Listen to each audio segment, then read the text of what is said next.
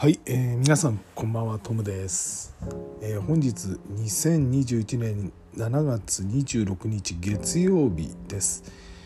えーっと4日ぶりの収録になります、えー現在22時30 40分ですね。40分を回ったところです。えーっとこの4日間どんえーいかがお過ごしでしたでしょうか？えーっとオリンピックもね始まってなんかうん複雑な思いで開会式を見てたんですが始まってしまうとやっぱりねあの応援しちゃいますよね。あの僕はそうですねあの長年やってるスポーツがオリンピックの競技なんでまあそれを今日ちょうど今日ですね男子の、えー、と試合があって見てたんですけど、まあ、前回優勝候補に迫るいい試合を午前中したんですが午後もう1試合やったらボコボコに負けて、えー英国にですね、えー、とイギリス代表にボコボコに負けてまあ明日、えーもう1試合かな。うん。とりあえずあのやるんですけれどもまあ応援してますでその次かな？女子は。はい。知ってるあの選手が何人か出てるんで、えー応援してます、えー種目は7人制ラグビーですね。はい。ということでえーっとちょっと4日ぶりの収録なんですけどあんまりニュースなかったんですね。ここに来て。いやいやもしかするとニュースがあったんだけどなんかこうたくさんありすぎて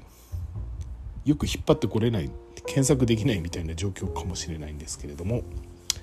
えーっとまず最初にですね脆弱性関係です。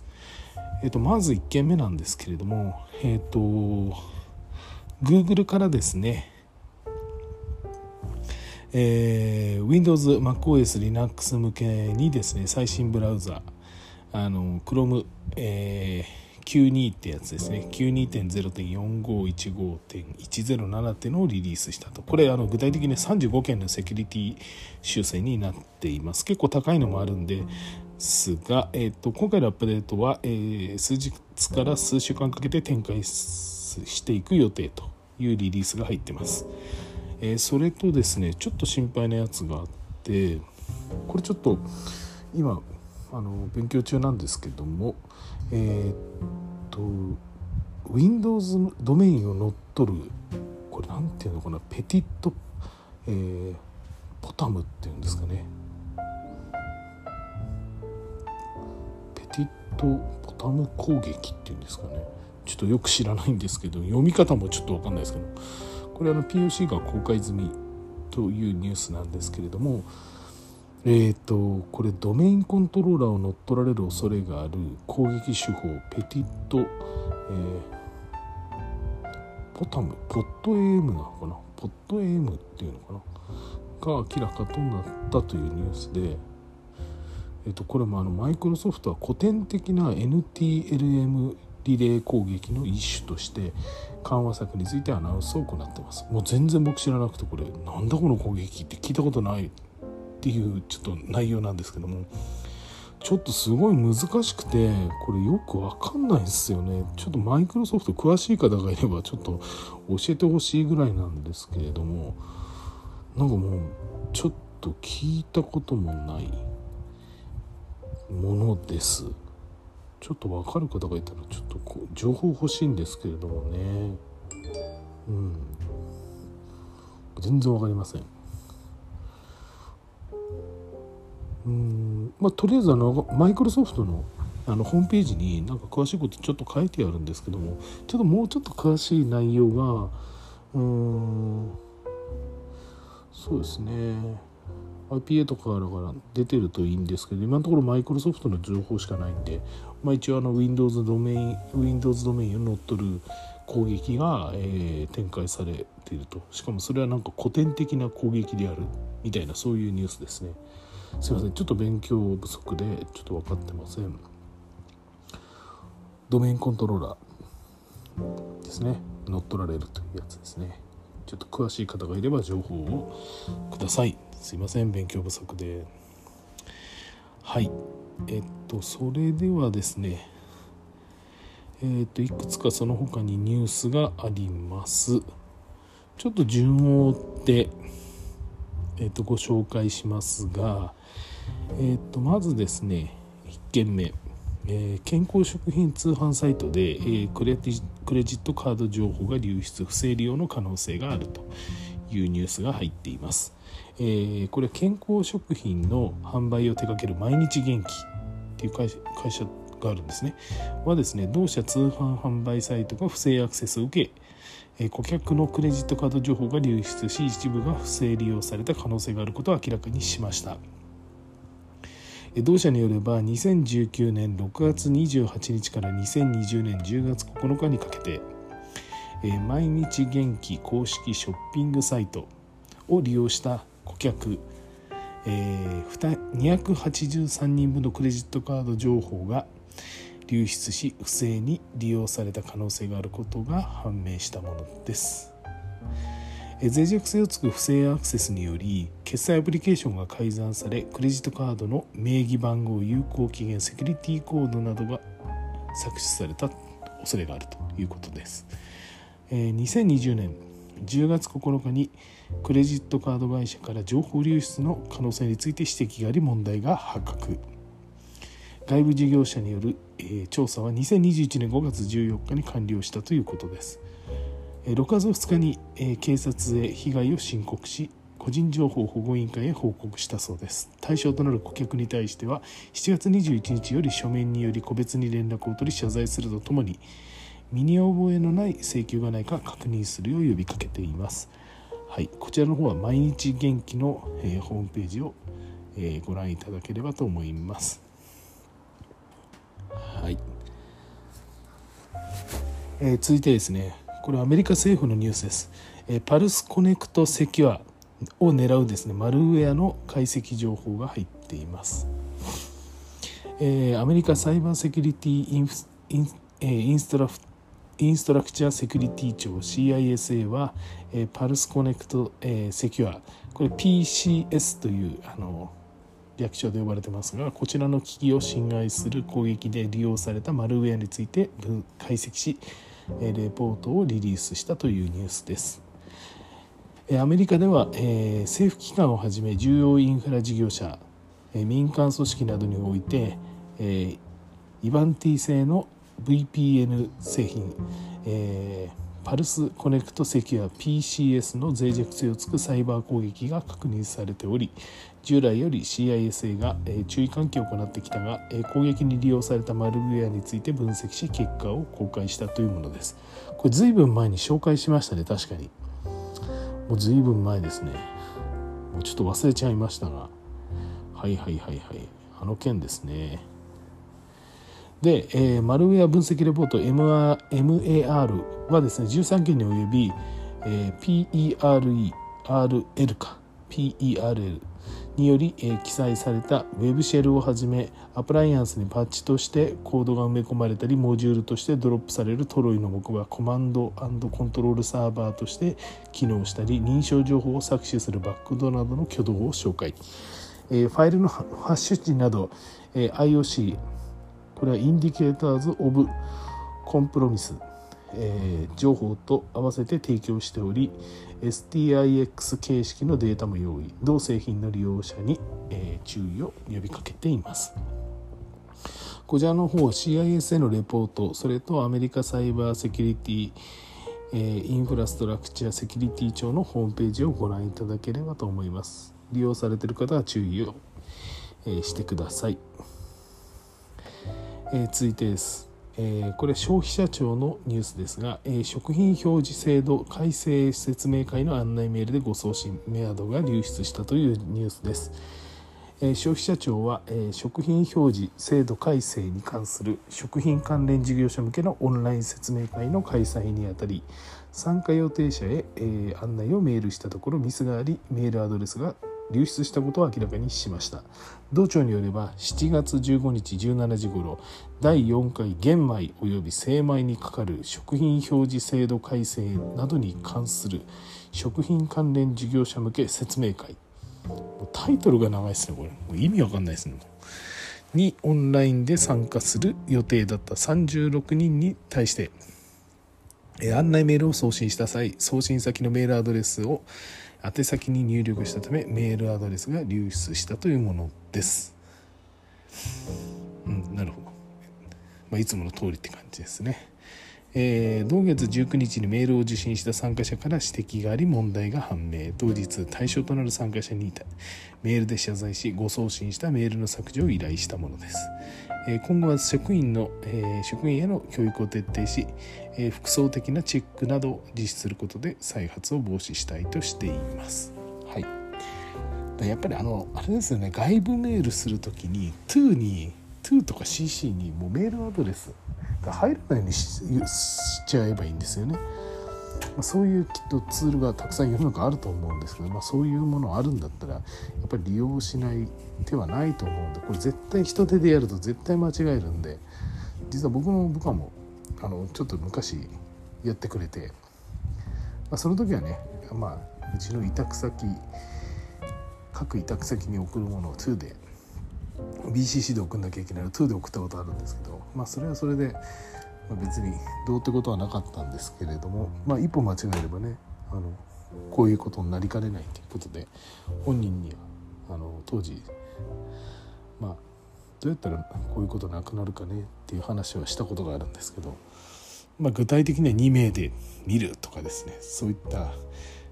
回答しかないんですけどあんまり物理的にこう賢くないなっていう感じ、あ、そういうシステムとかあればねそういうのを使った方がいいんですけどなんかねいいものがあれば導入すればいいのかなと思いますね。役所なんてね結構いろんなもの入れれるお金はあると思うんで。うん。まあこういうのやっぱりなくならない問題なんでどうにかしないといけないですね。はい。えーと続いてですね。はい、これはですね、えー、複数小売電気事業者、えー、既契約すでに契約していると既契約情報を他社チャットポットで取得と。なんじゃって話なんだこれって感じですね。えーと、ちょっと紹介しますと複数の、えー、小売電気事業者の委託先などが顧客になりすまして他社のウェブサイト上から、えー、既契約関連情報を取得し不正な申し込みや、営業に利用していたことが分かったと。これとんでもない話ですね、えガスコ売りに加えてですね電気の小売りも手掛ける日本ガスおよび東京ガスの一部委託先や販売店が顧客の既契約がある東京電力エナジーパートナーより顧客情報を取得し不正に利用したことが判明したもの。えー、こんなことあるんですかね。なんだこれやって感じですね。いずれも他社の電気料金を把握していることへ疑問に思った顧客からの問い合わせで問題が判明と。え えー、もうなんかめちゃくちゃですねこれ。両社から東京電力エナジーパートナーに対して報告があったということです。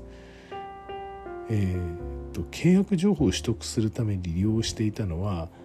えー、東電 EP がえ顧客からの問い合わせへ対応するためのウェブサイトに設置しているチャットサービスです。同チャットサービスでは人手を介さないサポート AI と文字でやり取りを行い複数の項目に回答することで契約変更の申し込みに必要となる顧客番号や供給地点特定番号をはじめ契約プラン電気使用量え請求金額などを確認できるというものですね。で、えーと、日本ガスでは委託先1件がガス契約を結んでいた顧客の電気契約に関する情報を取得。不正な申し込み手続きを行っていたことが分かりました。顧客からの連絡をきっかけに調査を行ったところ16件の不正申し込みが判明、えー、実際に電力契約の変更に至ったものではなかったということです。また東京ガスでは東京ガスライフパル湘南において顧客への提案資料を作成するため顧客5件に関する電気使用量などの情報を不正に得ていたということです。これを受けて全店調査を実施したところ東京ガスライフバルや、えー、エネスタなど3社が運営する販売店4店舗で最大322件について契約変更に必要となる顧客番号や供給地点特定番号などの情報を取得していたということです。東京ガスは電気契約の切り替えに関する意思表示を受けていたと説明してます。承諾を得ることなく電気契約を切り替えていたケースは確認されてないとしています。東電 EP によればチャットサービスにより顧客情報を参照するにはガスの契約情報だけでは足りずそれ以外の顧客情報を入力する必要があったというものことです。契約者本人に本人であるかを確認するための項目については弁護士と相談しながら決定してきたと説明。悪用された当時具体的にどのような項目を求められていたかについてはセキュリティを理由にコメントを避けています。一方今回の問題発覚を受けて契約者本人であるか確認する項目の見直しを実施。顧客のみに通知している契約番号や携帯番号による認証を用いるなどの対策を強化したというものです。今回の2社による報告は偶然時期が重なって重なったもので2社以外で同様の問題は確認されていないとしています。従来よりチャット機能の不正利用など監視を行ってきたと説明しており引き続き監視を行うほか利用者に対しても不正な電気契約の切り替えや勧誘などに注意するよう呼びかけているということです。何をしてんですかねこれ。もうなんかよくわかんないですね。誰が悪くてなんか何が正しいのかってもなんかこれここまで来ちゃうとよく分かんないっすね。なんだろういいのかな？うん。はい。ちょっとこれもまたそのうち顛末が出てくるかもしれないんで注目したいですねはいえそれとですね最後ラストになんですけども NTT ドコモを装うフィッシングに注意してくださいということで D アカウントが間もなく停止するといった内容がこう展開されているということです。えこれ詳しく申し上げますと NTT ドコモを装うフィッシング攻撃が発生しているとしてフィッシング対策協議会が注意喚起を行っていますというものです。本人の利用であるか確認したい取引がある。D アカウントのサービスは間もなく停止するといった口実で偽サイトへ誘導するフィッシング攻撃が発生しているとして注意喚起を行ったものです。さらに D アカウントを極めてリストの高いデバイスまたは場所からログインが複数、えーえー、複数回試みられたなどと説明するケースなど複数の文面で出回っており D アカウントの利用制限を継続する。停止する原因を確認してください。などと不安を煽っていたようです、えー、誘導先のフィッシングサイトとして少なくとも5件の URL が利用されておりいずれも SSL による、えー、通信の暗号化に対応しているそうです。これじゃ分かんないですね。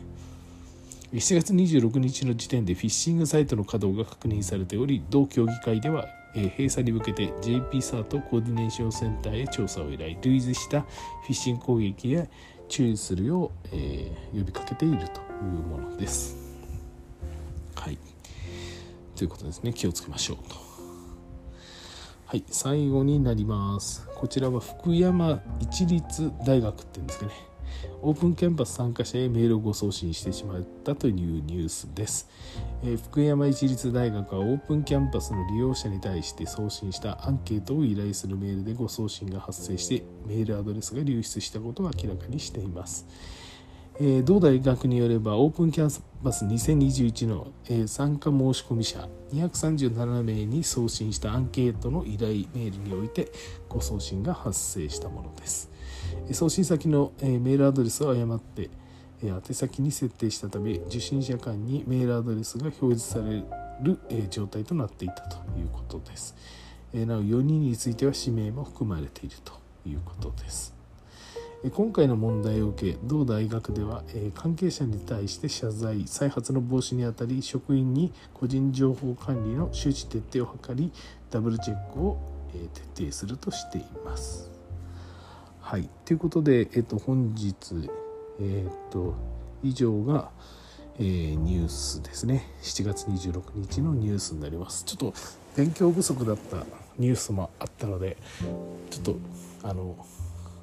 調べてみようかなと思ってます。はい。ということで、えーと、今週も長いです。今週の、えー、金曜日1回目のワクチン接種をします。どんな感じかちょっと分かんないんですけども。翌日の土曜日仕事なんですよね。なんか具合悪くなって翌日行けませんとか言ったら仕事に穴開けちゃうんでそれだけはしたくないなと思ってます。はい。そうですね。まあオリンピックも始まってなんか拍子抜きにどんどんいろんなことがあの進んでいってるんですけれども。うんまあなんかあれですよね。オリンピックの成功となんかコロナウイルス感染者のまあ抑制、まあ、この2つがセットでこうなんか僕らの心の中の何て言うんですかね。よりどころっていうか今頑張らなきゃいけないことみたいな。なんかこの2つが大きいんだなだよななんて思いながら今日ニュースを他のニュースを見てたんですけども。まああの時期によっていろんな感染者が増えたり減ったりすると思うんですけど、まあ、ちょっと予防感染予防に気をつけながら生活まだまだしていかないといけないかなと思っております。えなんでこんな話をするかっていうと実はあの、えーと、8月の上旬ですねあのちょっとあのまああの合宿ですね合宿の、まあ、コーチとして合宿に参加するんで引率をしないといけなくてこの選手たちの感染予防って結構大事なんで、まあ、今いろんなことを考えてます。その前にワクチン接種1回目受けて、えー、まあその後引率でいくということですね。まあどんな予防策をこう世の中の人がやってるかよく分かってないんですけれども僕もマスクして、まあ、その程度しかないんですけれどもまあ1回ワクチン打ってね安心できればなと思ってます。2回目も1ヶ月後ぐらいですかね打つ予定にしてます。はい。ということで、えー、本日のニュースは以上になります。実は今日あの100回目の収録になります。あっという間でした。うーんなんだろう。すごい自分でやってて最初こんなに長続きすると思わなかったんですけれどもまあ、意外に続いたなというあの、まあ、素朴なところ素朴な感想です。はい、また次200回目ですね。あのすぐに来ると思うので、まあ、毎日基本的に毎日投稿頑張ってみようかなと思ってます。はい、ということで本日の収録は以上になります。えー、隙間時間に聞いていただけるとありがたいです。はい、それでは、えー、皆さん、まあ、今週1週間また頑張りましょう。はい以上です、えー、おやすみなさいさよなら